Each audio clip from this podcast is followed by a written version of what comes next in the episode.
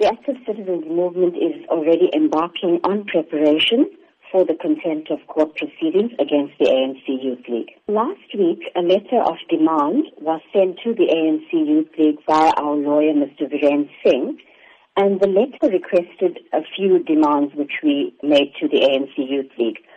One of them being an unconditional apology to the family of Ahmed Kathrada, the Active Citizens Movement, and to the people of South Africa for the unlawful disruption of the memorial of a struggle stalwart, Comrade Ahmed Kathrada. And the deadline for the written confirmation of acceptance by the Youth League was Saturday the 15th of April at 4 p.m. We can confirm at this point that our lawyer has not received a response to our demands, but instead a letter from the League requesting a meeting with the ACM was received. Are you then willing to meet with the ANC Youth League over this matter? We are willing to meet with the ANC Youth League when a written apology as requested is provided.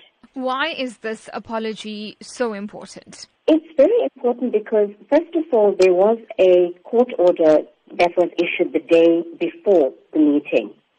And the spirit of that court order was accepted by both parties. And there were various demands we made, which the ANC Youth League agreed to. But as I think you're quite aware, the meeting was disrupted. Various speakers, including our keynote speaker, Mr. Pravin Gordhan, uh, Comrade Zweli Mkhize, all their speeches were booed and heckled, and the meeting actually did not go off as well as it was planned due to the disruptions. You speak about Zweli Mkhize. Are you considering taking up this matter with the ANC itself? Comrade Zweli Mkhize did provide an apology immediately after the meeting on Sunday. We have not discussed any meeting with him or with the ANC at present.